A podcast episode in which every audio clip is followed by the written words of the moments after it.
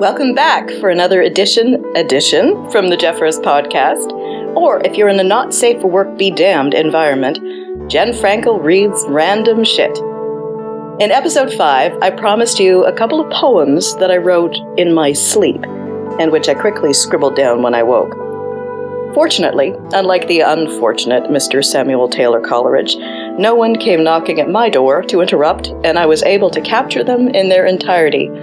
I'm going to put it down to also not being, well, high on opium at the time. This first piece is a bit of doggerel, composed for me by a friend from high school who was standing under an overflowing toilet cistern as he did so.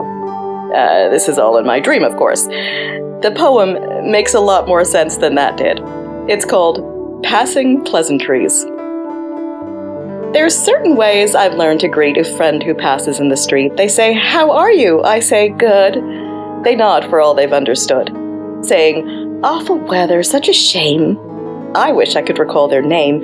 I never say a thing at all, just murmur, "Don't you love the fall?" And if I stop to chat a bit, my nothing is articulate. I babble on of good and bad and wonder if they think me mad. They've come and gone before I see. They haven't said a thing to me. I don't think I could have written that one when I was awake. The second piece is not only one of my favorite poems I've ever written, but one of the most enjoyable to read out loud. I've done it at a lot of poetry nights, and it always gets a great response. Again, it came to me in finished form while I was staying over at a friend's house, and I hid away under the covers until I had it all written down. I think Coleridge could have learned a thing or two from me, because, well, I learned one very important thing from him. Write first, answer the door second. This is Ode to Beauty. One. I go where the wind blows. In the morning I lie in bed and hear it outside the window, hurtling itself to and fro through a part of the world I seldom see. I go where the wind blows, but it seldom waits for me. Two. Beauty, I have said, is a facet on the jewel of prejudice.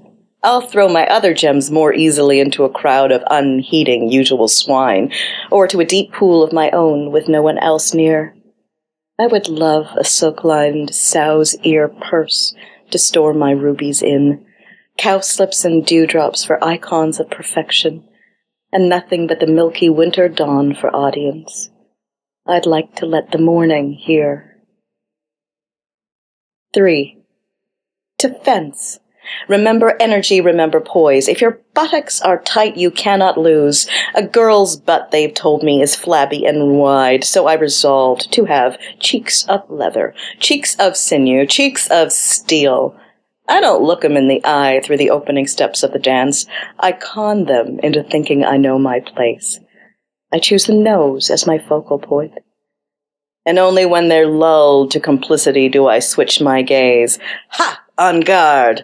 And I take out an eyeball with rapier stare and caw, and caw, and with triumphant stance cry, "Look, oh man, I can do these things too."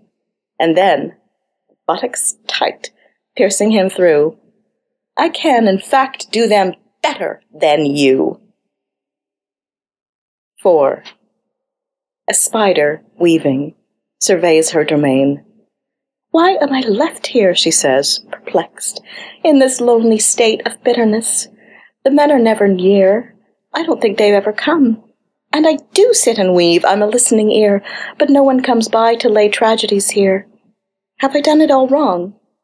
And the wind lifts her web, stretching the anchor she's made for her home. But it sighs at last and departs.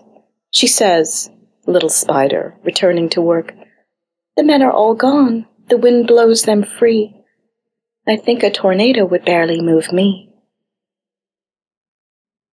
Five. I go where the wind blows.